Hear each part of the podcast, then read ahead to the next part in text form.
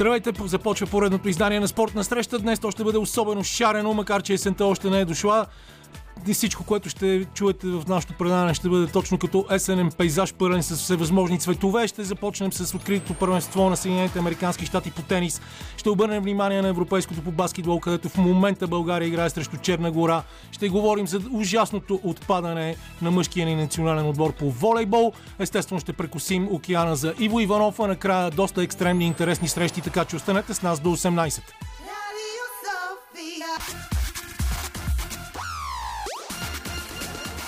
Спортна среща с Камен Алипиев.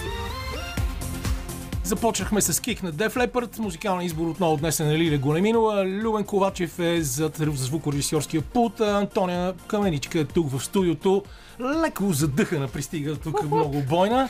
Докато аз гледам как България се опитва да спечели първия си матч на Европейското първенство по баскетбол след 11 годишно отсъствие, но 2 минути и 29 секунди преди края на този двубой, за съжаление, нашия тим губи с 5 точки разлика, 80 на 85.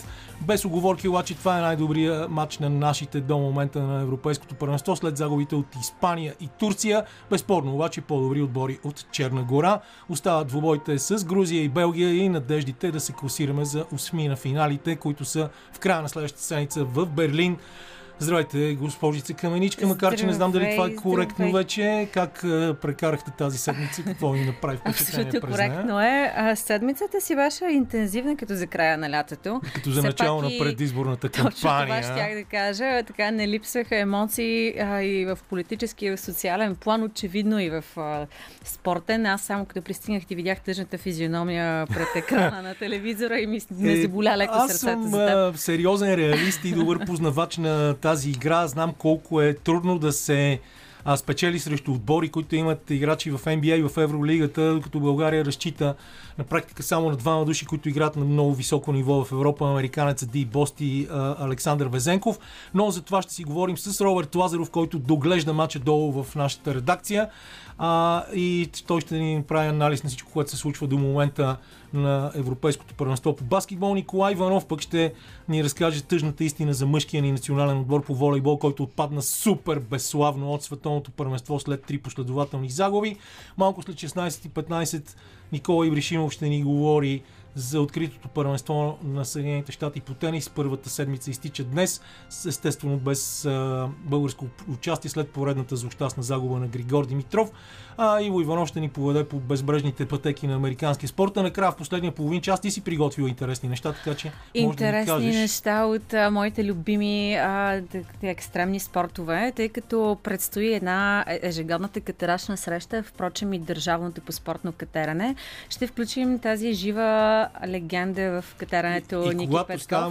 Когато става дума за Николай Петков, цялата девалвация на думата легенда и се изпарява, защото той наистина е легенда. Абсолютно е така. Пък има и какво да си кажем още, защото знаеш само преди буквално броени дни в Далас Александра Тоткова, тази девойка, също надежда, тя даже не е само надежда, тя е направо мачка в спортното катеране, си спечели така световната титла за девойки, така че ще видим какво ще ни каже той и за нея, изобщо за подрастващите в този спорт. Очевидно тези ежегодни катерачни срещи и тази общност, която се държи все по-силно и се разраства, дават резултат, защото си социализират едно такова много мощно младо поколение. Но 12-та поред катерачна среща ще бъде тук съвсем наблизо до Лакатник и Гарабов, както обикновено. А преди това обаче пък ще отпътуваме към Приморско, където за...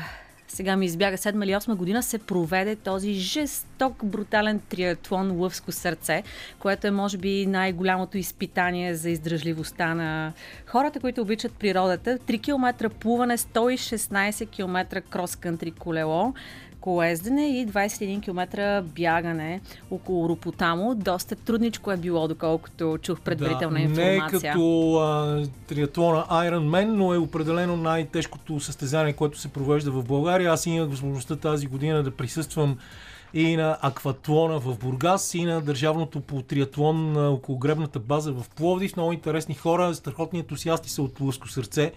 и се надяваме да свършат и те днес да се свърши чудесна работа. Те също успяха да изградят такава общност около себе си, защото в началото на първото издание бяха, спомням си, около 40-50 души, които се престрашиха да се пуснат в това наистина изключително изпитание за духа и тялото на всеки човек.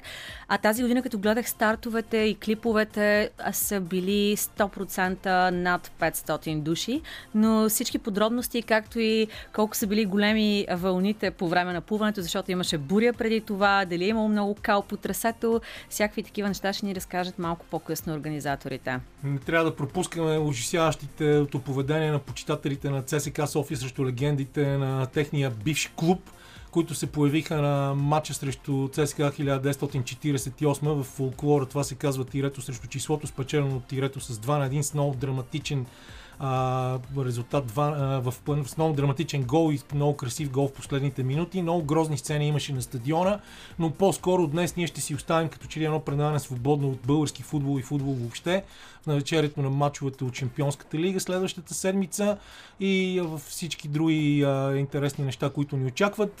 24 секунди и 20 преди края на матча с Черна гора България губи с 81 на 89 и въпреки, че днес Боян Бочев не е в нашото студио, няма начин да не обърнем внимание и на състезанието за голямата награда на Нидерландия във Формула 1 на пистата Зандворт, където Макс Верстапен води след 6 обиколки, но само с 964 хиляди от секундата пред Ферарито на Шарл Леклер. Карлос Сайнц на почти 4 секунди е трети, а Льюис Хамилтън на 4 секунди и половина е на четвъртото място. Това ще бъде състезание, което със сигурност ще следим през цялото време. И ще бъде според мен много интересно дали ще успее Верстапен да затвърди своята доминация или и днес ще има нещо, което ще му попречи на пътя. Фераритата винаги започват добре, но в последно време не завършват много добре. Тити Бапазов свърши много интересно дело тази седмица, след като беше принуден на едно заседание преди 2 седмици да подаде оставка като член на надзорния съвет на футболен клуб Левски. В деня на началото на Европейското първенство по баскетбол, 1 септември, той отиде и внесе от сумата от 125 000 лева, които са парите дължани от Левски на фирмата Макрон за разтрогването на договора за спортна екипировка. И сега след това се появи на матча за Суперкупата на България. Вече може да ходи с горно вдигната глава на стадиона и се надява това да бъде и някакво ново начало и да не бъде искана неговата оставка до края на първенството и въобще да остане в надзорния съвет на Левски. Победа за Черна гора срещу България с 91 на 81. Тук е време да си пуснем още една песен, ако ти нямаш какво друго да кажеш, и след това да потърсим Никола Ибришимов по телефона с анализ на първата седмица на откритото първенство на Съединените щати по тенис, когато ще се запомни с отказването, т.е. отпадането на Винас Уилямс и на Серина Уилямс, простете, и това и края на нейната кариера. Обещаното включване на Никола Ибришимов за откритото първенство на Съединените щати по тенис, където Надал продължава да мачка. Серина Уилямс прекрати своята бляскава и невероятна кариера, а Григор Димитров отпадна. Какво още пропускам, Никола? Добър ден и се радвам отново, че сме в нашия ефир заедно. Аз също много се радвам, винаги ми е приятно, когато можем да поговорим. Ами общо взето, хващаш акцентите. Всичко около US Open тази година се вървеше около оттеглянето на Сам Куери. Извинявам се, Серина Уилямс. Шегличка, имаше един такъв майтап. Какво мислят играчите за оттеглянето от професионалния тенис на Сам Куери, който беше победен в първия кръг от Илия Ивашки и след това на пресконференцията обяви, че приключва с професионалния тенис? Аз съм сигурен, че никой не е разбрал за него. Със сигурност да. Важното е, че имаме шега, но как да стане, като ние с Иво Иванов още преди 3 седмици, когато бяхме още заедно в ефир от Бургас, говорихме за нейната бляскава кариера, после говорихме миналата седмица надълго и на широко за нейната как се казва, пред доста отдавна съществува на картата първа тъмнокожа суперзвезда Алтия Гибсън. И сега ни остава просто да си поговорим за всичко най-интересно от тази седмица, без да влизаме чак в толкова големи подробности около кариерата на Серина, защото тя е редовна героиня, да използваме тази рима тук сега, да, в нашото предаване в последните седмици. Всичко се въртеше около нея от началото на турнира. Нейният последен танц, както беше анонсиран, и се оказа, че е доста дълъг. Но и както предполагахме, тя не беше в състояние да стигне до втората седмица и разчиташе предимно на фактора страхопочитание и по този начин печелеше мачовете си. Не е такъв случай с Надал. Той печели мачовете си с класа. С нощи Гаске изглеждаше жалък срещу него. Един от най-симпатичните... Да, печели мачовете си с класа и също така дори с разбит нос. Е, да, разби си сам си разби носа и както един наш зрител беше казал, този човек трябва да погледа малко колезнене, за да види как се държат истинските мъже. А не да иска медицински тайм-аут да лежи и да получава световъртеж от една дръскотина. Е, може да погледа и ръгби или американски футбол. Да, пример, или хокей на лед, нали. Така е, но в истината е, че Надал наистина получи тежък удар от рамката на ракетата, който обаче не го разфокусира. И той се движи много добре към втората седмица на турнира. Докато през това време Джокович гледа баскетбол, не знам дали са го пуснали сега на Европейското първенство, но преди това беше на световните квалификации на националния отбор на Сърбия. Даже на единия от мачовете, който беше наистина невероятен срещу Гърция, беше в компанията на Желко Обрадович. Много сериозно си прекарваше добре там, макар че ясно, че му се иска да печели още титли от големия шлем и да бие рекордите на Надал, да излезе преди него. Ами, той сам се поставя в положение да не може да участва на половината турнири от големия шлем. Може би в Австралия, ако приемем, че там имаше грешки от страна на организаторите, които със сигурност го подведоха, то тук в Нью-Йорк беше ясно от месеци, че няма как да пристигне в Съединените щати без да е вакциниран. Така че той е взел някакво решение, възоснова на което си носи последствията. Някой казва, не може ли да се направи изключение за Новак Джокович. Повярвай ми, той мрази думата изключение след това, което се случи в Австралия през януари. Той не иска да чува, за медицински изключения и всякакви други такива неща. Просто ще се надява, че през следващия сезон ще може да пътува малко по-свободно и тогава евентуално да продължи гонитбата с Надал. Какво става при жените? Там нещата също са и много интересни. Могоруса приключи. Могоруса по едно време беше човек, който аз си мислих, че ще доминира евентуално в световния женски тенис, но тя е изключително колеблива за сметка на Ига Швьонтек, да кажем. Ами тенисът, ти знаеш много добре, че е супер психарски спорт. То е нещо като бокс. Излизаш на корта един на един срещу съперник, само дето няма удари като в бокса. И Могоруса е жертва именно на тези психологически колебания, които изпитва. Дори в един матч, когато го гледаш, ти много ясно можеш да усетиш кой играч в момента има предимство психологически, чувства се по-освободен, чувства се по-добър от съперника, независимо, че имат изравнени възможности. И в това отношение има много тенисисти, които не реализираха пълния си потенциал. Не само Могоруса. Виж какво става с Симона Халеп. Тя се оттегли... Отпадна още в първия кръг. Да, още в първия кръг отпадна, независимо, че казваше, че се намира в супер форма. Въобще в женския тенис е пълно с изненади и аз не изключвам такива да има и сега. Но тук има и няколко имена, които правят впечатление и едва ли ще се разминат със славата, както се казва. Това е Кори Голф. Кори Голф само на 18 години. Първоначално бях малко скептично настроен и си казах, това е поредната американска мечта, нали? Поредният американски продукт, който трябва да се продава. Обаче не е така. Тя е супер завършен играч. Само на 18 години тя вече има един финал загубен на Ролан Гарос този сезон. И играта ѝ е толкова добре подредена, че аз наистина може да му опрекне някой, че малко преувеличавам, обаче бих е сравнил с Серина на нейните години. Когато Серина Уилямс печели своята първа титла през 1999 точно в Нью-Йорк, не изглеждаше толкова завършен играч, колкото е Кори Голф в момента. Трябва да кажем обаче нещо и за това, че тази нощ имаше изключително интересен матч, може би един от най-интересните от началото. Той беше при мъжете, продължи над 4 часа матча между хора с абсолютно и двамата с руски имена, независимо от това кого представляват, Андрей Рублев и Денис Шаповалов. Матч, в който руснакът все пак победи 6-4, 2, 6-7 на 3 в тайбрека, 6-4 и 7-6 на 7 в тайбрека. Много, много сериозен матч, който беше интересен за гледане, въпреки иначе не чак толкова симпатичните тенисисти на терена.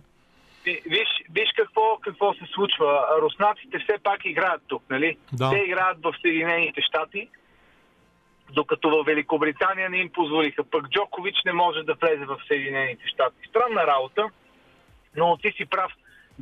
Двама руски тенисисти, един от които играе за Канада, те спукаха топчето буквално. Руснаците имат много силно поколение и точно заради това, според мен, ATP, а и женската тенис асоциация, защото има 7 или 8 рускини в топ 100, решиха да вземат така малко половинчато решение, т.е. да играят във всички турнири състезателите, но пък да играят под неутрален флаг, нали? Нещо от този тип. Хем да, малко стил олимпийски игри. Това е познатото умекотяване на Международния олимпийски комитет и международните спортни федерации. Точно така, но виждаш, че се случват, случват се постоянно интересни неща, като случая с Рибакина, която спечели титлата на Уимбълдън. Русофили веднага казаха: ето тук Господ се намеси, показа им го на англичаните, и тя, жената, на пресконференцията каза, че благодари на Казахстан и че ако не е била федерацията на Казахстан, тя никога няма да стигне въобще до това ниво в кариерата си, това ниво на игра. Така че нещата винаги са комплексни. Какво да очакваме от Данил Медведев, който продължава да стои на върха в световната ранглиста? Има ли шансове той според теб да спечели и да върви напред въобще във втората седмица сериозно? Все пак е в четвъртия вече. До вечера има много сериозен тест, защото ще играе с Ник Кириус. Ако премине през този матч, според мен е на финал. Това е най-сериозният матч на Медведев по пътя към финала, където евентуално можем да го видим срещу Надал. Да ти кажа честно, Медведев обърка финалите, които да спечели. Той разби Джокович миналата есен, нали, го направи сам да си говори, би го в 3 сета в Ню Йорк, и след това зимата изпусна Надал, след като водеше с 2-0 сета в матч, в който играеше по-добре от испанеца, и допусна да го обърнат от 2-0 до 3-2 за Надал. Така че Медведев е много добър, много зрял, и ако победи до вечера Кириус, то наистина има шанс да стане първи играч след Федерер, който защитава титлата си в Ню Йорк. Това е интересно, че от 2008 година насам никой не е успял да защити титлата си. Това може би се дължи на факта, че турнира е последен, играчите са уморени или че нахлуват нови имена в края на сезона. Не мога да бъда сигурен, но за мен е любопитно, че толкова дълго време никой не успява да защити титлата си. Да, и само накрая, преди да се разделим, защото знам, че бързаш, добри новини има тази седмица. Обявиха всички участници на София Open, който се очерта, може би, най-силният турнир, откакто го имаме в София. И този път и Григор Димитров дори ще участва. Това променя абсолютно всичко. Помниш какво беше през 2017 година, когато игра? Това означава, че Арена Армеец ще се пука по шеловете, ще има много хора, хиляди зрители всеки ден, а и без Григор бих казал, че турнирът щеше да бъде един от най-силните от категория ATP 250. Но вече с Григор той става едно от най-големите спортни събития у нас през цялата година. Може би най-голямото. Добре, благодаря ти, Никола. Успех през втората седмица на турнира. Нека най-добрия да спечели. Ние следващата седмица отново със сигурност ще говорим за US Open. Сега продължаваме с музика. След това в студиото влиза Робърт Лазаров, с когото ще си говорим за европейското първенство по баскетбол и трите поредни загуби на България. Продължаваме с обещаното включване на Робърт Лазаров, който изгледа второто полувреме на матча между България и Черна гора долу в нашата редакция, и сега може да ни разкаже своите впечатления от матча и след това от представянето на българския национален отбор по баскетбол до момента на световното първенство, на европейското първенство, искам и се да е световно. Има време и за световно. Което се провежда в 4 европейски града: Тбилиси, Рим, Прага и Кьолн. За сега финалите са в Берлин. Здрасти, Робче. Добър ден на вашите слушатели. Изключително ме яд, защото този матч беше възможен за взимане от български отбор. реално погледнато разликата от 10 точки не е отговарящата на това, което се случваше в хода на целия двубой, в който буквално не скачаше над 5-6. С изключение на много лошото начало на второто по време, на третата четвърт, когато 5 минути без точка за нашия отбор. Да. И слушах сега и мнението и на Росен Барчовски, и на Деян Каранфилов, които застанаха зад микрофона на колегите в Грузия. И те отчитат този спад в третата четвърт като големия проблем в матча, но според мен имаше и още две неща, които днес куцаха. Първо, за пръв път от началото на Евробаскет губим по толкова категоричен начин борбата. 10 борби повече за Черна гора са нещо, което може би е очаквано, но на фона на мачовете с Испания и с Турция, където също очаквахме да изоставяме при борбите, а не го правехме. Да. Днес големия брой атаки в повече за Черна гора даде разлика, защото ние имаме по-добър процент за 2 и за 3 точки от съперника, но въпреки това падаме в сблъсъка. И без по никакъв начин да сочим с пръст, но целият лош матч на Ди Бост можеше да бъде забравен, ако той беше вкарал тройката при 85 на 80 за Черна гора. Абсолютно чиста позиция, Бост пропусна тройка. 5 секунди по-късно разликата вместо да е 2 в полза на Черна гора стана 7, 3 притежания при по-малко от 2 минути оставащи до края, и това беше според мен и преломния момент. Просто по-лош матч едва ли Ди Бост можеше да изиграе днес и можеше да си изкупи вината, ако беше вкарал тази тройка. Щяхме да сме забравили всички за това 0 от 6 и 1 точка общо в матча. Крайна сметка, кара обаче... накрая от наказателен удар в последните 2 минути на двубоя, но аз се дразня малко от това, че непрекъснато каквото и да стане след всеки матч, първата тема е Ди Бост. Ди Бост, в крайна сметка, ако не беше играл за българския национален отбор в последните близо 7 години, нямаше да сме на европейско. Ние сега нямаше да бъдем на европейското първенство по баскетбол. Той беше човекът в отсъствието на Александър Везенков, който пое огромна тежест върху гърба си по време на всичките тежки квалификации. Да не си спомняме за ония тройки с табло, с невъзможните срещу неща, Латвия, които вкарваше. И в крайна сметка е много лесно да хвърлиш вината за едно представяне, което в този момент е абсолютно логично с оглед на разликата в класите, разликата на възможностите, разликата на опциите да се избират играчи от различни първенства, които играят на много по-високо ниво, и да кажеш Ди Бост е виновен за всичко, да забравиш за сметка на това, че нашия отбор играе много колебливо в защита. През първото по време имаше моменти, в които се чудех къде са, просто къде стоят нашите хора, къде са. Онези бяха 4, понякога 5 срещу 1. Онези са черногорците, разбира се. И да не забравяме също така, че черногорците са една от най-високите нации в Европа и че те винаги са имали изключително добри високи играчи. Ти самия каза, третият ти център играе за къде? За Чикаго Булс. Да, както и първия, който слава богу не е на Евробаскет, Никола Вучевич, избрал да не представлява страната си, но пък Боян Дублевич е легенда на Валенсия с над 10 годишен стаж в един от най-силните испански отбори, и днес именно той, особено през първото полувреме, свърши страхотна работа. Помогна за Черна гора. И на Емо, и на Андрей Иванов, който направи феноменален матч днес. Точно това е най-лошото според мен, защото Андрей Иванов и Деян Каранфилов, и Иван Алипиев, момчета, от които със сигурност не очаквахме приноса, който дадоха в днешния ден, с 2 или 3 стрелби вкарани от Ди Бост, макар, разбира се, да има и други играчи, които са с лош процент днес, но когато вторият и най-добър играч има една точка и няма кош от игра, няма как да спечелиш на европейско първенство. В случая не е критиката към Бост, а към втория човек, към дясната ръка на лидера Александър Везенков, който пък отново беше просто феноменален. Остана на 2 борби от трети пореден дабъл-дабъл. Везенков играе изключително лекота, използва всички възможности, които има, и все пак днеска няколко пъти именно Бос му даде точките в матча, но да, прав си напълно. На мен това, което ми направи много добро впечатление днес е, че за първи път така добре се разцъка, да използвам тази жаргонна дума, толкова добре се работеше с дълбочината на състава, използваха се всички възможности, които има. Много неприятно е това, че Станимир Маринов се контузи и по всяка вероятност е аут до края на първенството. Европейското първенство нямаш право на смяна на играч и това ще бъде много тежко точно преди двата ни решителни матча срещу Грузия и Белгия в опита да попаднем в осмина финалите.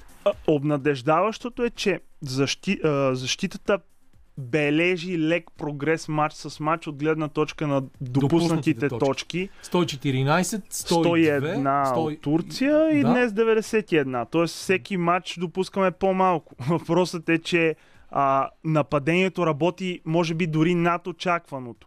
Ние трети пореден матч вкарваме над 80 точки и ако бяхме достатъчно концентрирани в защита, с 3 матча с по над 80 точки трябваше вече да имаме победа.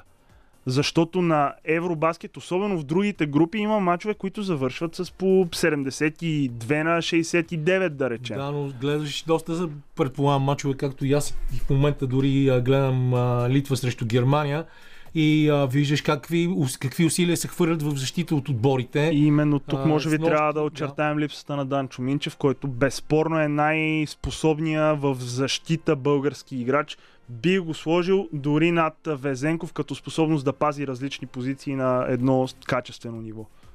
Иначе се видя, че се опитва това, което много хора наричат крив баскетбол, така наречената ниска петица, която вчера в дълъг период от мача ни срещу Турция даваше успех, но това, което се вижда също е, че невъзможността да се играе на толкова високо ниво от повечето играчи им пречи да взимат най-добрите решения в правилните моменти.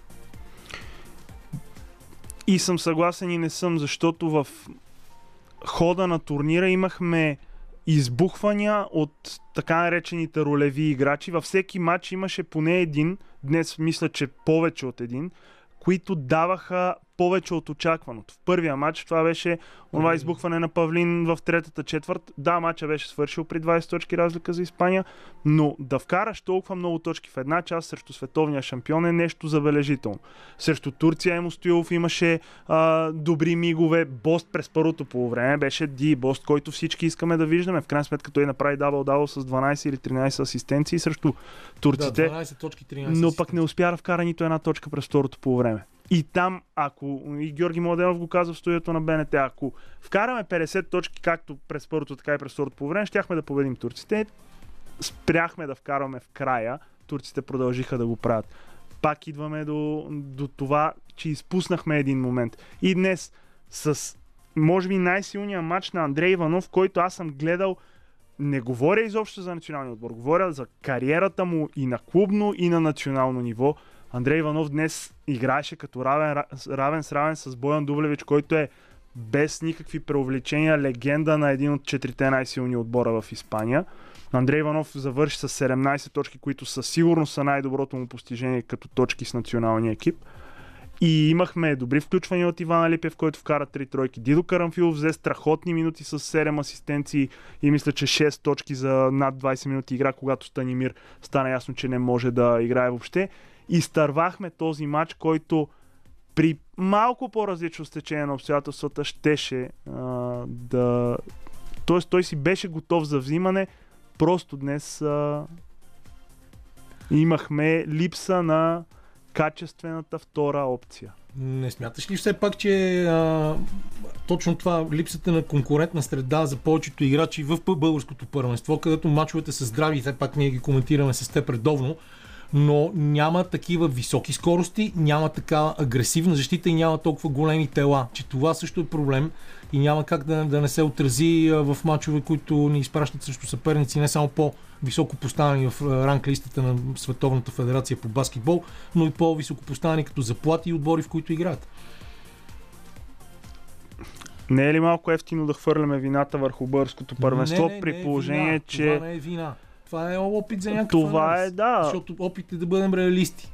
Съгласен съм, но ако искаме да сме реалисти, трябва да признаем, че Черна гора има 7 или 8 играчи на ниво Еврокупа, Адриатическа лига, което моментално означава, че ние нямаме среща с този отбор и даже разликата по-скоро е малка, ако гледаме днешния двубой. Според мен, българското първенство, колкото и бавен да е баскетбол в някои срещи, колкото и протоколни да са сблъсъците, да речем, на най-силните три отбора с закъсалия тим на Черно море, с Новака в миналата година Шумен.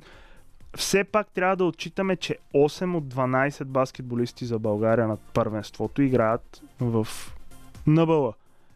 Вярно, в 3 отбора от НБА, но тук говорим за... Не искам да излиза така, че българските силни отбори са по-слаби от, да речем, черногорските слаби отбори. Това е тезата ми в момента. И срещу Турция и срещу Испания, да, ясно е, че разликата е от земята до небето като дълбочина в съставите. Не срещу Черна гора, пак в плюс за черногорците, но ние бяхме в матча и можехме да спечелим този двубой с момчета, които играят и си изкарват хляба тук в България. Какво да очаквам от следващите два матча, които предстоят срещу много надъханите домакини от Грузия, които се опитват да останат в следващата фаза на турнира, независимо от загубата си от Белгия, и срещу самите белгийци, които също играят съвсем не лош баскетбол? Аз честно казвам, грузинците ми се струват много обезверени от липсата на Турники Шенгелия, който за тяхно огромно нещастие се контузи в последната световна квалификация и не може да играе. Гога Битадзе, който пък идва от Индиана Пейсърс от NBA, се контузи в матча с Белгия в продължението. Игра 6 или 7 минути при загубата от Испания. Тоест, Грузия в момента не може да използва най-добрия си играч и може да използва ограничени минути от втория си най-добър играч. Много е шумна залата, когато Грузия играе, но този отбор има баскетболисти от първенствата на Ирак, на Грузия, на Египет, на Тунис. Тези първенства не са по-добри от българското. Имат Георги Шермадини от Тенерифе, който играе в Лига Ендеса. Имат Тат Макфадън, който играе в Хувентуд в Лига Ендеса. И Сандро Мамукелашвили, който не взима минути в Милоки, играе в G Лигата. Това са фигурите, които трябва да спрем, и ако се случи, вярвам, че Грузия е победима дори на нейн терен. Срещу Белгия проблемът според мен идва чисто антропологично. Ако си гледал, вярвам, че си гледал повечето европейски първенства за подрастващи, които България и прие, и участваше, огромни проблеми имаме срещу атлетични играчи. В Белгия има изобилие на такива. Има един център в лицето на Исмел Бако, който играе Евролига в Виртус Болония. Другите момчета са много високо скачащи и ако стрелбата им тръгне, както беше срещу Грузия, ще имаме проблеми. Надяваме се белгийците да не стрелят добре срещу нас. Благодаря ти много за това и аз се надявам да успеем да победим Грузия и Белгия и да видим нашите в следващата фаза в Берлин в края на другата седмица. Робърт Лазаров ни беше на гости, сега малко музика и след това Николай Иванов по телефона с анализ за провала на българския национален отбор по волейбол на световното първенство. Връщаме се отново в ефира на Спортна среща. След това парче на Бруно Марс, за да си поговорим с Николай Иванов за представянето на българския мъжки национален отбор на световното по волейбол. Ние с теб, Ники, бяхме малко по-оптимистично настроени, когато за последно се чухме преди 2 седмици. Опитвахме се да намерим добрите неща в нашия отбор, но те така, като че ли така и не дойдоха. С изключение на, да кажем, 1-2 добри трансфера, но много нелепа загуба в третия гейм от Съединените американски щати след 24-21 и след това срамното поражение от Мексико, за което май никой не иска да си спомня. Здрасти, добър ден и добре дошъл отново в Спортна среща. Здравей, благодаря ти за поканата. Да, наистина разговаряхме с теб, че ние трябва да се фокусираме за някоя друга точка срещу фаворитите, но в крайна сметка останахме само с една точка с супер аутсайдера Мексико. Определено лошо се разви това световно първенство за нас.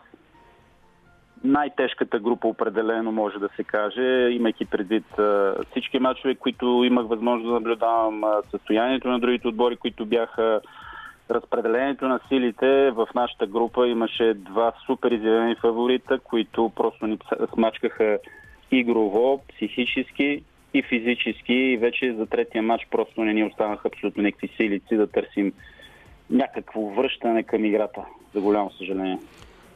Къде се крият причините за това, че нашите прегоряха в тия мачове с Полша и Съединените щати, загубени с 3-0 чисто психически и не можаха да покажат потенциала си срещу Мексико, или просто в това, че нещо беше объркано? Ники Желязков каза, че ще си подаде оставката, но това едва ли решава проблема. Вече се спекулира дори около името на Мартин Стоев, който направи много добри неща с подрастващите. Ами... Сега, спекулация винаги е имало. Една оставка едва ли решава някакъв проблем. Аз си направих труда да върна лентата назад и установих следното нещо, че от януари месец 2020 година ние нямаме победа над отбор от топ 8 на официално първенство, имам предвид лига, европейско, квалификации.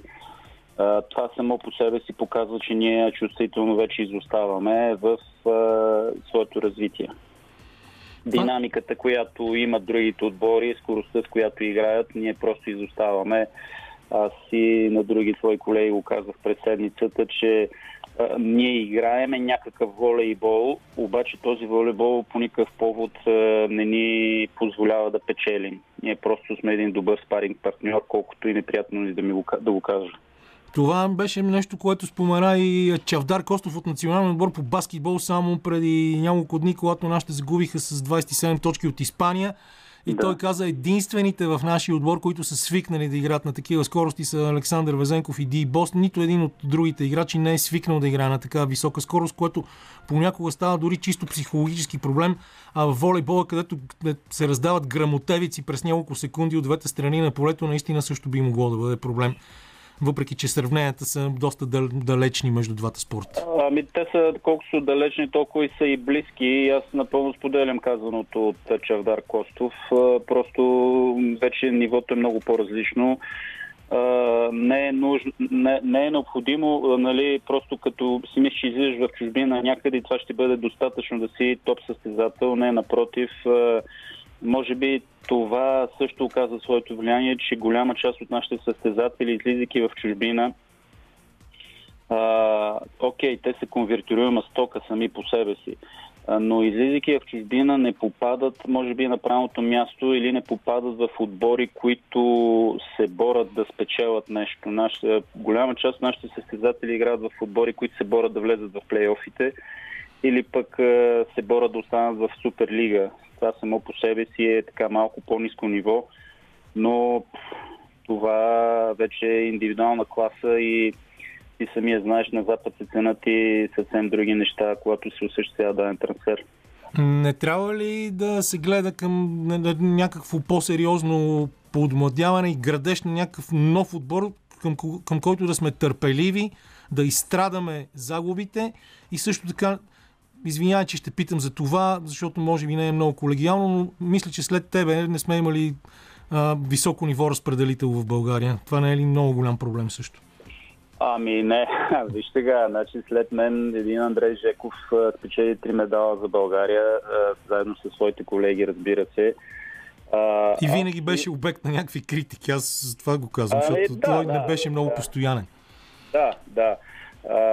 Аз съм на мнение, че ние тук в последно време, колко станаха вече повече от 10 години кусур, те имаме някакви проблеми с комуникацията и никога не може да вземем максимум дадени състезатели и тези състезатели или се сами се отказваме от тях, показвайки несериозно и непрофесионално отношение към тях, или по-скоро с действията си те са принудени да вземат едно решение да се откажат от националния отбор, при положение, че могат точно да дадат за този отбор. Някакси ние нямаме този ресурс, както големите, да кажем, махаме абсолютно всички стари състезатели, почваме 19-20 годишни. Едно такова драстично и крайно подмладяване може да ни отиде с една друга крайност, напълно да изпаднем от борда и да почнем да играем. Мисля, че в баскетбола дълго време имаше едни такива предквалификации за квалификации. Да. Даже в момента играем едни предквалификации за истинските квалификации за европейско първенство. Играхме 2 мача с Кипър и Румъния, които спечелиха българските национали убедително, но... Да. Има такива, но да, разбрахте много добре. Точно, това ми е мисълта, че едно такова рязко и крайно подмладяване може би ще ни изхвърли зад борда, а пък сега, колкото да са негативни резултатите, все още така сме, нали, на сцената, може да сме, може би малко така в края на тази сцена, не в централната част на тази сцена, но все още сме на сцената. А пък в следващия момент ние трябва така да се умеем да направим нещата още една-две години, да задържим горе-долу някакво прилично ниво и да очакваме да се прелее тази свежа кръв, която отдолу, повярвайте ми, следа ги нещата и доста изкъсо, имаме потенциал.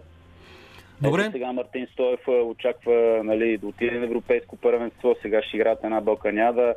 Имаме трето място на 17 годишни, което също на европейско първенство, което също е така заявка за едно развитие. Има талантливи момчета и просто трябва сериозно така и бавно да пипаме. Накрая само да те питам, вече си изиграха първите два осми на финала. Словения победи Германия 3-1 гейма, Италия със същия резултат наделя над Куба. Да. Днес играят Съединените щати и Турция, Полша, Тунис. Това са мачове, които като че ли изглеждат абсолютно ясни. Както има Франция, Япония и може би като че ли единственият осми на финал, който изглежда по-оспорван, е този между Бразилия и Иран, но въпреки това и Сърбия и Бразилия, като че ли тези всичките отбори са гарантирани за четвъртфиналите. Твоите прогнози? Моите прогнози, че Полша и щатите ще направят един невероятен четвъртфинал. Очаквам Бразилия и Сърбия също така да изиграят един четвъртфинал. И там вече Франция определено, и мнението на всички специалисти, че е един от суперфаворитите. Да видим дали ще издържат до края, защото те едно, че играят национален волейбол, другото нещо, с целия си основен състав изиграха и Лигата на нациите, но пък те са влезли във форма, виждаме, че имат потенциал, виждаме, че имат и качествен ръководител в лицето на Андреа Джани, така че наистина кедър от тук насетне първенството започва с друга скорост и нивото ще бъде много-много високо. Добре, Ники, благодаря ти, Николай Иванов, за представянето на българския национален отбор на световното по волейбол и за това каквото предстои там. А не продължаваме след 17 часа с Иво Иванов. Останете с нас. Спортна среща продължава до 18. След малко Иво Иванов ще ни разкаже най-интересните неща от спортния живот в Съединените американски щати. Следим състезанието за голямата награда на Нидерландия във Формула 1, а накрая ще си говорим за спортно катерене и триатлон. За това останете с нас до 18. Ще бъде много забавно в компанията на нашето великолепно предаване по Радио София.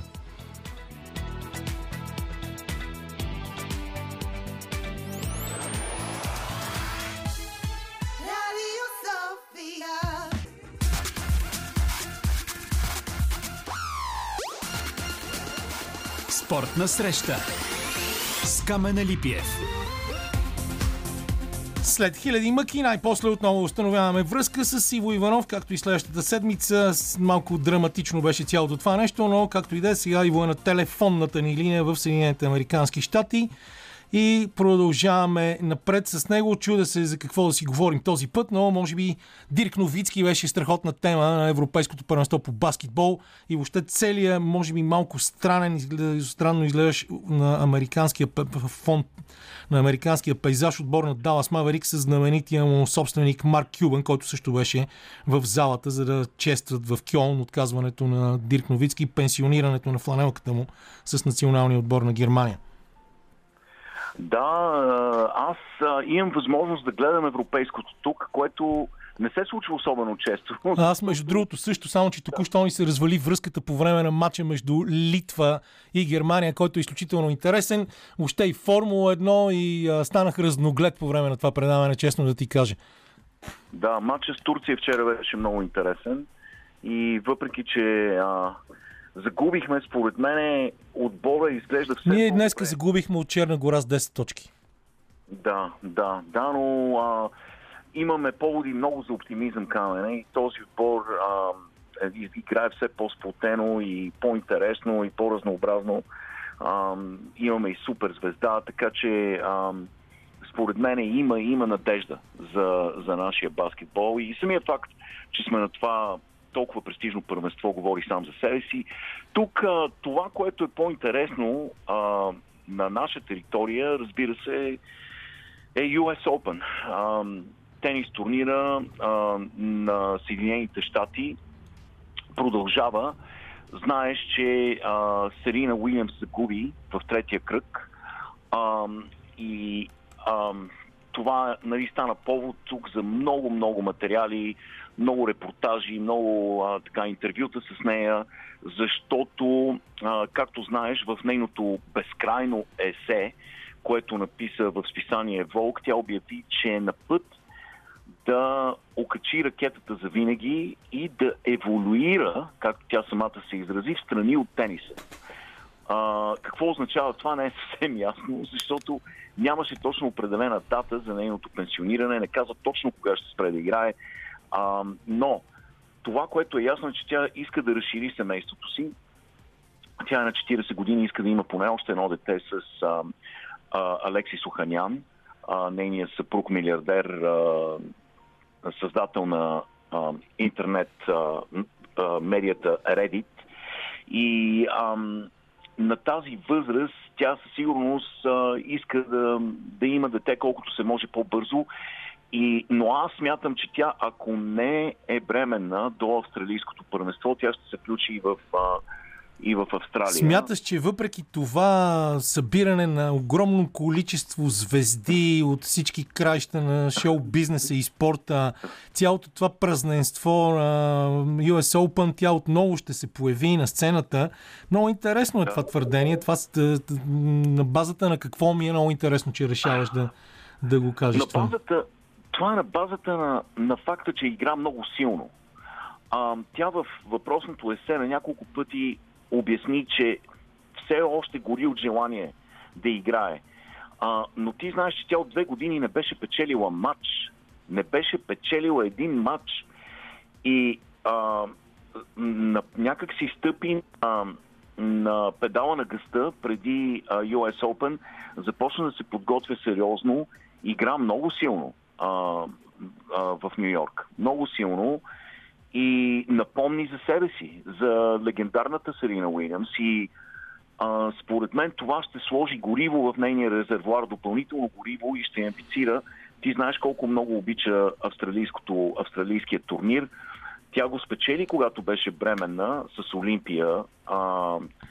Може би единствения случай, в който майка и дъщеря печелят турнира едновременно заедно. Да, аз знам за един случай, който е свързан с руския тенис.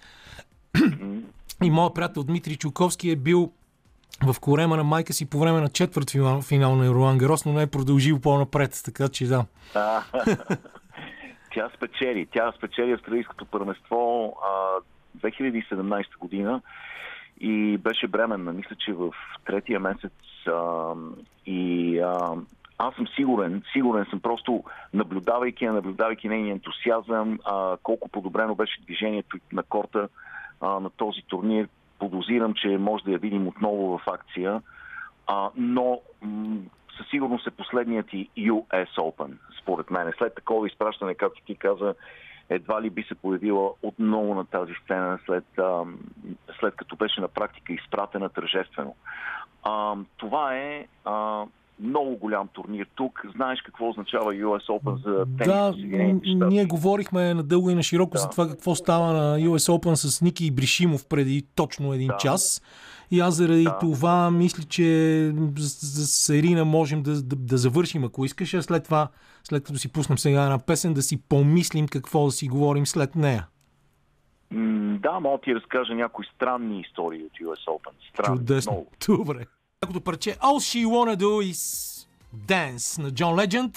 То се казва само All She Wanna Do, но както знаете, нашия великан приятел и учител Сашо Диков винаги е казвал за жените, че е роб на техните капризи. И така, мисля, че аз съм роб на капризите на Иво Иванов, който иска да ни разказва интересни случки от US Open в този момент. Е такава сложна връзка не бях правил. Много добре. Това в професионалните журналистически среди се нарича сегуей. Да. Този преход, великолепен преход. И не превозно средство на 2 колела. Именно, да. Камене, ние помним много добре, аз и ти, Стефан Едберг, великолепният тенисист, носител на многократни титли от големия шлем. Много хора се питаха защо Стефан никога не се усмихва. И много хора го даваха това на неговата скандинавска натура. Но според мнозина причината е, че едва 17 годишен, участвайки на юношеското първенство на US Open, Стефан Едберг уби с сервиса си, уби страничния съдия на матча. Не знам дали си е чувал тази история. Да, аз съм чувал, но не знам колко от нашите слушатели се чули. Да, Ричард Вертхайм беше всъщност централен съдия и беше седнал на сгъваем стол и беше рефер на матча и Стефан Едберг сервира с огромна сила. Някак си оцели Ричард Вертхайм в слабините. От удара той падна назад заедно с сгъваемия стол, удари главата си в твърдият кот и почина 5 дена по-късно. Никога не дойде до съзнание. Изгуби съзнание това е единствения смъртен случай, за който съм чувал в тениса. Семейството на Ричард Вертхайм, който беше много обичан съдия и също така добър играч на времето, се опита да осъди Щатската тенис федерация за $2 милиона, но съдът отсъди в полза на федерацията, така че не получиха никакво обезщетение семейството на Дик Вертхайм. Но Стефан Едберг тогава спечели матча, спечели турнира, въпреки че беше разтърсен из основи и спечели големия член за юноши. Единственият тенисист до ден днешен, който е печелил големият календарен член за юноши камене. Но това, казвате, оставило следа в психиката му завинаги. И Стефан Едберг така и не успял да се оттърси от този ужасяващ инцидент. През 2020, не знам дали си спомняш, US Open се състоя в Бабъл.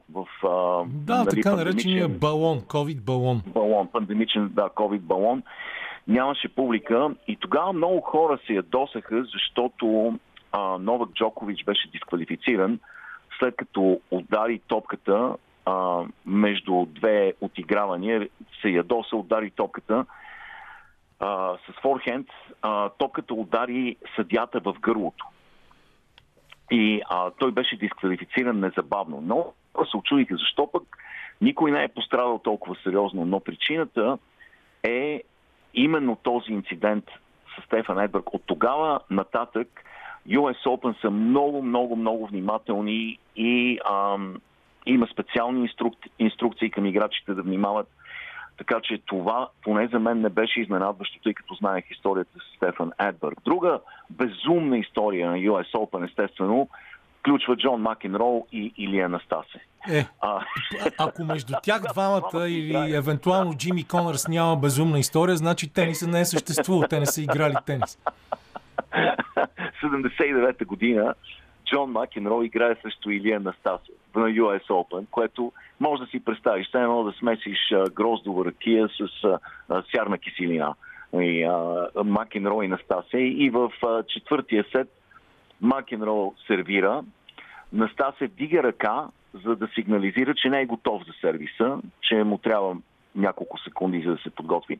Макенроу естествено се сервира, без да обръща внимание на знака на съперника си. Печели точката и съдията му отсъжда точката и тогава започна бунт. Започва бунт, 10 000 зрители почват да крещят и да хвърлят бокуци, чаши, бутилки на корта. Публиката просто полудява. След което полицията пристига и 17 минути след този инцидент Настасе са му казали да продължи матча. Обаче той отказва. Дисквалифициране, публиката отново откача, става някакъв безумен бунт, въстание и понеже организаторите са се притеснили, че ще има жертви. Са заменили съдията, заменят съдията и новият съдия казва, че матча може да продължи. След което матча продължава наистина и Макенро печели. Но такива неща се случваха, когато тези двама негодници се сблъскаха един с друг. И такива са, така има доста признаци и демони в US Open. Има естествено незабравими, великолепни матчове. Има матчове, които първият US Open на Серина Уилямс, първият и турнир от големия шлем беше именно US Open, който тя преодоля всички възможни мегазвезди, за да го спечели. Много. Естествено, Джимми Конър, спомниш как стигна до полуфинал. Помним невероятните мачове на Андре Агаси, Штефи Граф срещу Моника Селеш. Моника Селеш, не знам дали си спомняш, след като беше атакувана с нож, тя не игра 2 години и половина. Не можеше да преодолее психически травмата от тази атака и се появи за пръв път, след като се възстанови психически, се появи в US Open и за огромна изненада игра много силно и беше отстранена чак на финала, ако не се лъжа, именно от Штефи Граф. Но... това са легендарни години, които в момента като че ли не можем да видим, защото личностите са абсолютно други. При жените нещата са коренно различни, с непрекъснато появяване на нови и нови звезди. Няма никаква доминация, въпреки страхотната Ига Швионтек, която направи много силна серия. Но така или иначе US Open си остава много интересен. Може да си говорим за него и следващата седмица. Все пак, ако искаш да завършим това с няколко изречение за Дърк Новицки, с когото започнахме заради тази церемония по пенсионирането на номера му в националния отбор на Германия. Още повече, че 7 секунди преди края на матча Литва срещу Германия на Европейското първенство в Кьон имаме равенство 89 на 89. Германците имат 2 победи срещу 2 загуби на Литва до момента. Да, и за Дърк Новицки можем да говорим безкрайно, естествено. Според мен най-големият принос на Дърк Новицки не е толкова титлата, която донесе Надал, сколкото това, че създаде модел.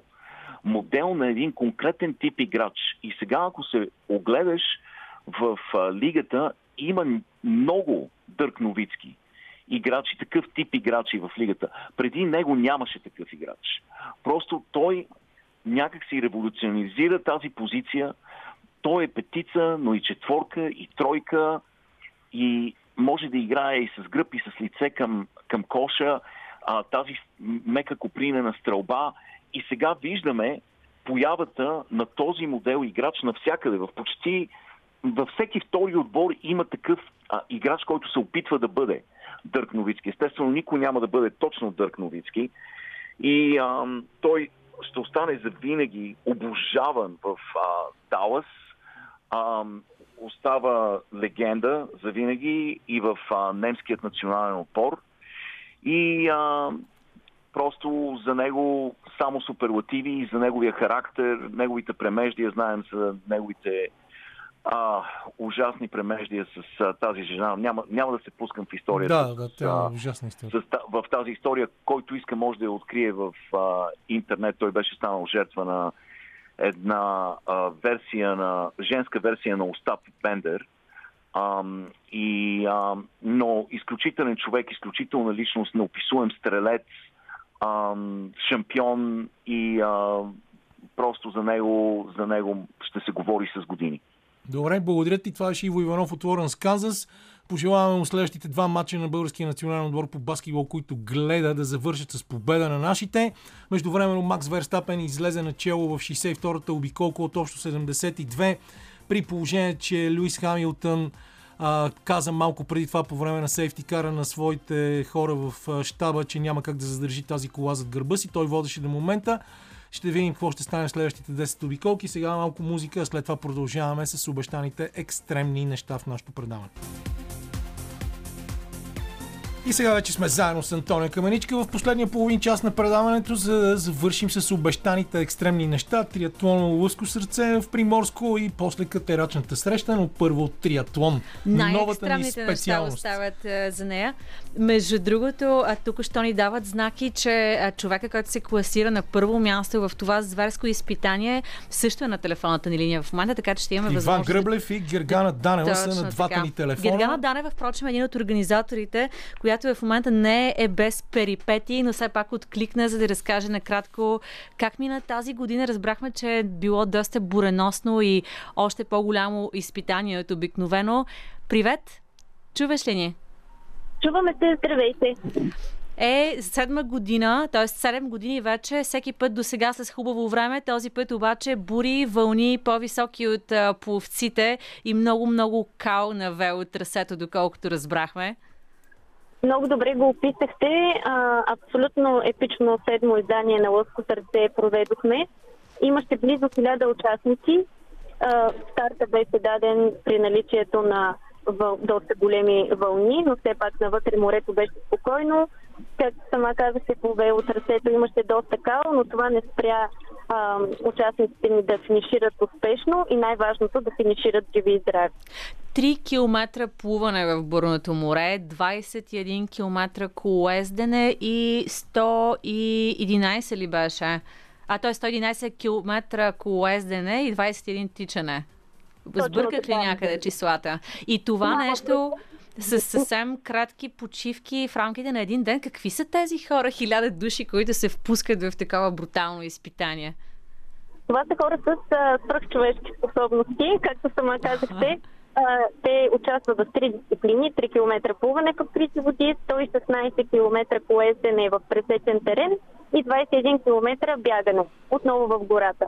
Като най-хубавото на цялото това събитие е, че всяка година участниците все повече нарастват, т.е. все повече хора се дават сметка, че могат да се справят с подобно изпитание, стига да се подготвят и да вложат време. 214 души са участвали днес, така ли? Участваха общо близо 1000 души, като имаме 3 отделни дисциплини. Имаме ултра. Ясно. Ултра... Аз гледам само едни от резултатите в сайта и затова се изказвам неподготвен, очевидно. Да. А как беше като време спрямо минали години? Поставихте ли някой рекорд? Всъщност разбрах в предварителния ни разговор една много интересна новина, че всъщност първият излязъл от водата участник е била дама. Точно така. Първа излезе от водата Габриела Георгиева, която изплува етапа за 32 минути и 28 секунди. Но рекорди тази година не са поставени. Нищото, може би за следващата година, защото все пак пък и чисто психическия момент е бил доста значителен при положение, че карането на колело в кала е едно особено изпитание. То, между другото, всяка година е трудничко. Аз съм чувала от участници от първа ръка, че мухите там край Приморско и Ропотамо обикновено са нещо неописуемо гадно. Лошото време, мухите, стършилите, предизвикателствата, грамотевиците на предната вечер, всичко това всъщност още повече мотивира участниците и по време, както са ме споделили, по време на самото състезание се задават въпроса защо го правя, но 1-2 часа след като финишират нямат търпение отново да дойдат на старта. Сега, жестоко, защото вие няма да изобщо пресилено, ако кажа, че вие изградихте и тази общност от 40 участника първата година до 1000 сега, но защо го прави е един добър въпрос, който можем да зададем сега на Иван Гръблев, защото и той на телефона ни, нали така? Чувате ли ни? Да, чуваме, да. Ами, в такъв случай направо питаме, защо? Защо се включвате трета поредна година в това състезание? Ами, това уникално състезание за територията на България и мисля, че не е само за България. Днеска ми направи впечатление, разглеждах резултатите от вчерашното състезание. Ми направи впечатление, че в първите 10 при мъжете има 4 човека 40-45, 4 човека, които сме като мен 45+, и само 2, които са 30-35. Има и един 18-29. Да. Йордан Андреев. Но той не е в първите 10. Да. Казвам за първите 10. И искам да ви кажа, че това състезание, преди малко, понеже говоря се за километрите, километрите са наистина много, но не са те най-стряскащото. Тук в случая самото приключение, самата деневилация, самите смяни на спорта, морето може би до някъде, бягането в тези остри баири плаши младите. И затова е толкова много е трудно състезанието физически и още по-трудно е психически. Затова си мисля, че ги няма толкова. Не, че не са бързи, не, че не са издържливи, но самото състезание е едно огромно приключение и влияе много на, предполагам, на по-младата психика. Добре, вие всъщност за трета година участвате, а тази година сте на почетното първо място. Но колко време се готви човек за едно такова състезание? Всъщност предполагам, че те тренировките не спират през цялата година, но така интензивно и ударно преди самото събитие. Значи за такова състезание се готви цяла година. Цяла година, аз се готвя от години. Готва се, спортувам от много години. При мен най-голямото предимство е, че бях професионален пловец преди 25 години и на мен плуването ми е, така да се каже, детския спорт. Не случайно там, ако сте гледали резултати, да, аз излизам много преди всичко от водата. После колезачите ме настигат, разбира се, защото те пък са тренирали колезане като деца, но плуването е много важно нещо в триатлона. И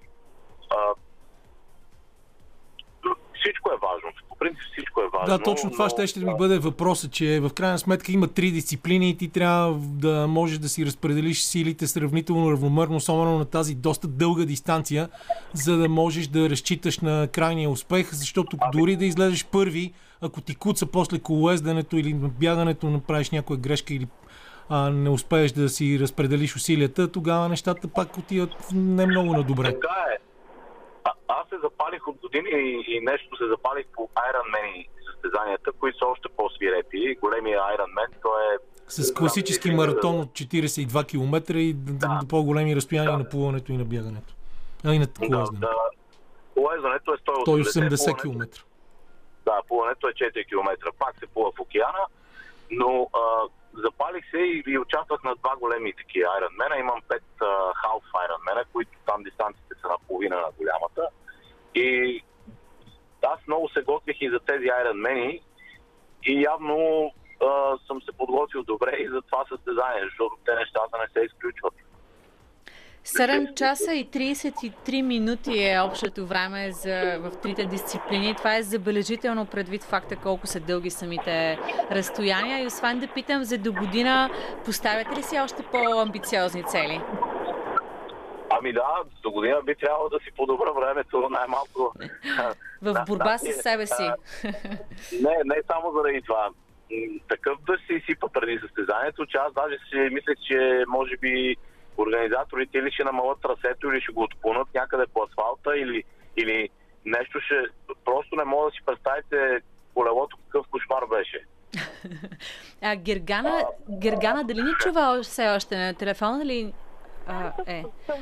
Да, имаш ли такъв момент на колебание, защото да си организатор означава да носиш и отговорност за събитието и за всички тези хора? На вас притеснено ли ви беше, като видяхте какви са условията от предишния ден? Имаш ли такива колебания, дали да не променяте трасето, да не отлагате някои от компонентите заради вълните, например? Или бяхте абсолютно убедени, че ще го случите? Разбира се, че всеки път има притеснение, но ние много силно вярваме в екипите, с които работим и винаги на първо място поставяме сигурността на участниците и тяхното здраве. Точно за това, като ме попитахте как е минало, доказах, че всички са живи и здрави. Даже в повечето участие не разбирам кой е станал първи, защото следим кога всички участници ще приключат, ще си приключат състезанието. И тук е много важно също да благодарим на община Приморско, която ни подкрепя от ден едно провеждането на това събитие и без тях не бихме се справили.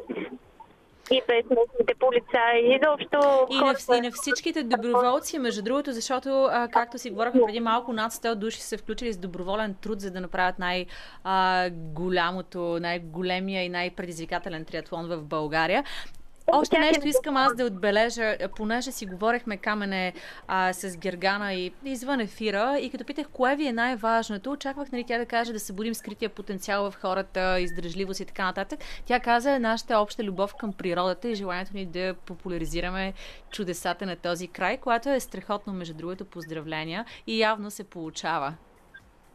Благодаря ви, определено. Както сама казахте, на първото издание имахме 49 участници, а сега вече те са близо 1000, като всъщност целта ни не е просто да направим едно спортно събитие, да покажем природните и културни забележителности на целия регион през спорт, като вярвам, че това е модел, който може да се репликира в цялата страна и силно се надявам да го сбъднем. Също така, много интересен е факта, че част от нашите състезатели започнаха да си купуват къщи около Приморско, в Пазаново, в Питново. И така ходят. Да, си е хубав край, там около Бегликташ. Хубав край, хубави хора. Много хубаво. Значи, може би ще помогнете за облагородяването на района в следващите години, който, между другото, беше известен с чалга дискотеките в Китен. Но както и да е, надявам се, че триатлона ще донесе друга култура в този регион. Много ви благодаря. Иван Гръблев и Гергана Данева бяха в ефира на Спортна среща. Ние прекъсваме и накрая ще завършим с алпинизъм. 94,5 Радио София. Гласът на столицата.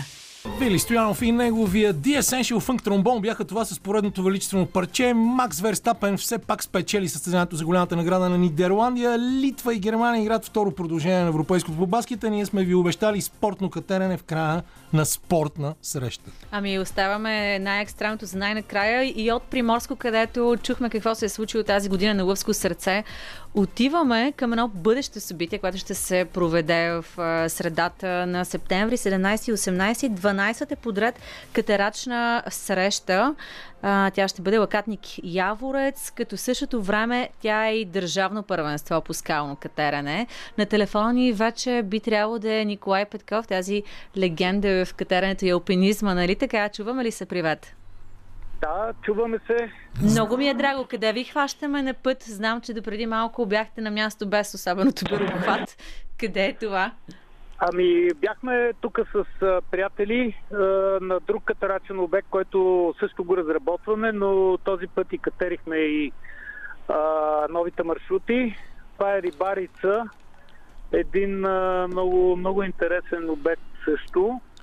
Всъщност, Ники, ти си специалист. Първенство и катерачната среща ще бъдат на близост до Лакатник. Всъщност той е между Лакатник и Бов, Яворец. Да, ти си специалист по откриването на нови маршрути. Кедъра сама се здрасти, много ми е приятно. Не само на българска територия, но и по всякакви краища на света, така че не съм изненадан, че разработваш поредния нов маршрут. Да, само че извън България са по-скоро алпийски маршрути, тъй като извън България катериме чуждите спортни маршрути. А иначе, да, имам няколко примерни скачания на няколко, бих казал, континента, но тук в последните години спортното катерене и алпинизма доста се преплитат и всъщност ти, за да си добър алпинист, трябва да си добър катерач. Няма алтернатива. Абсолютен факт е това, аз мога да потвърдя, макар че моят допир с катеренето е така доста повърхностен. Както и да е, какво ще се случи за 12-ти път на тази катерачна среща? Всъщност какво представлява тя, какво катерите, колко души се събират, има ли млади, малки? В крайна сметка пък ние сме и много горди тук с успеха на Александра Тоткова от преди няколко дни. Явно има млада сила в този спорт. Да. Тя, между другото, ни вдъхновява всичките, включително и мене. Всъщност, ние се надяваме, те след като се завърнат от поредното състезание, заедно с Алекс, заедно с Ники Русет и Слав и другите от националния отбор по спортно катерене, да бъдат на Яворец и да изкатерат тези маршрути, които са от най-висока трудност, тъй като ние винаги на тези катерачни срещи оставяме маршрути, които не са преминати преди това. те да им направят първите изкачвания, въобще който може. Всъщност това е среща между поколения, между катарачи с различни възможности и всъщност ние наблягаме на думата среща. Ние искаме да се срещнат катарачите и да катерат заедно. Да, защото в крайна сметка това си е общност и там споделените ценности, любовта към природата и така нататък също са нещо доста водещо сред катерачните среди. Увеличават ли се от година на година хората обаче, които се занимават така сериозно и отдадено с катеране? Да, то в световен мащаб това вече е известно, че това е един от най-популярните, да ги наречем екстремни или полуекстремни спортове. Сега алпинизма определено е екстремен, но спортното катерене е нещо средно между опасност контролирани, така да ги наречем. И има бум в катеренето и се увеличават неимоверно, вече са милиони катерачите по света. В България също определено има такъв бум. Естествено, то е малко специфично, както на времето плуването е влезло в потокрив, грубо казано, в зали, така и в момента най-популярната част от катеренето се практикува в залите. Това е през седмицата. Хората просто спортуват там. Но и на скали. Всъщност катерачната среща е това, което трябва да се случи на скалите. Т.е. хората да излезат извън залите и да outdoor activity, грубо казвам, да практикуват любимия спорт. Много ми се ще да попитам, понеже и вие захванахте темата всъщност за контролираната опасност. Много хора, които така правят първите си стъпки, ходят на тренировъчни буквално скали, се опасяват от безопасността на самите маршрути, от несигурни камъни, от отчупващи се хватки, парчета. Успяват ли в средата и всъщност кой ходи и обезопасява маршрутите? Примерно, включително и стари ръждясели, планки, клинове и така нататък. Аз ви благодаря за този въпрос, защото е много актуален. Във всеки такъв спорт, който почва да се популяризира доста и започват опасностите да се множат, и то не само обективните, но и субективните, защото и на скали, дори в зала, могат да се направят грешки. И грешките, то няма и как да се избягнат, да има грешки. След като има хора, има и грешки, но на скали вече се увеличава опасността и ние се стремим, когато се разработват нови маршрути, да максимално да се почистат от лабилни камъни и така нататък. Но и това е предизвикателството на този тип срещи, защото всъщност част от маршрутите дори не са преминавани и има опасност и затова всички са предупредени. За сега, слава богу, всички катерачни срещи до сега, които сме организирали, хубавото е, че в повечето случаи като че ли специално към спортното катеране не подхождат много хора, които не знаят много какво става и не са подготвени, защото най-малкото, защото си е страшничко. От друга страна обаче наскоро имаше такъв трагичен случай на Виа Фератата над Мальовица, където сега нищо лошо, разбира се, за починалите огромни съболезнования към семейството, но отзвука беше, че просто хората не са били подготвени в действителност. А все пак, когато говорим за височини, има и огромен риск потенциално. Сега, специално в катеренето и в алпинизма и в спортното катерене, е задължително да бъде изкаран курс, не само начално обучение, но и усъвършенстване, има нива и така нататък. Прилага се методика. То по принцип има и в Националната спортна академия цяла катедра, която развива теорията на спорта и така нататък. Ние като федерация, и като аз съм и заместник-председател към момента на Българската федерация по катерене и алпинизъм, полагаме тези усилия да няма, грубо казано, самоуки. Защото дори сега не съм съвсем запознат с всички детайли около инцидента на Виа Фератата, но всъщност винаги риска се увеличава, когато се практикува без да има някаква предварителна подготовка, тъй като тя не е само физическа, но и се борави с инвентар, технически средства и така нататък. И това не се изисква определено обучение. И до тук с общите въпроси, защото в крайна сметка да се върнем към, към катарачната среща и държавното първенство по спортно катаране. Кои ще бъдат основните претенденти и кой очаквате да грабне, да направи най-добрите изкатервания? Ами сега ще ви обясна. Значи, младите, които напират, това са от, вече ги споменахме, от националния отбор по спортно катерене, но традиционно в срещата участват и от по-междинното поколение много добри катерачи, които се надявам пак да бъдат там и да окажат съпротива, бих казал в кавички, като Минчо Петков, като Бойко Лалов, като Ивайло Радков в фазата и ред други. Сега да не обиждам всички, които пропускам, но все пак надяваме се да има над 30-40 добре подготвени катерачи. По някой път се събират и повече. Не мога сега да прогнозирам, но целта е да се съберат тези, които искат да контактуват с другите, тези, които искат да покажат какво могат. А всъщност това, което е, може би, едно от най-важните неща е, че ние оставяме един нов катерачен сектор, който остава за, бих казал, за поколенията да практикуват хората катерене. Благодаря много, Николай Петков, заместник-председател на Българската федерация по спортно катерене и алпинизъм. Това е края на нашото предаване днес, защото времето вече много ни натиска, пък трябва да чуем и легендарното парче на Earth, Wind and Fire September.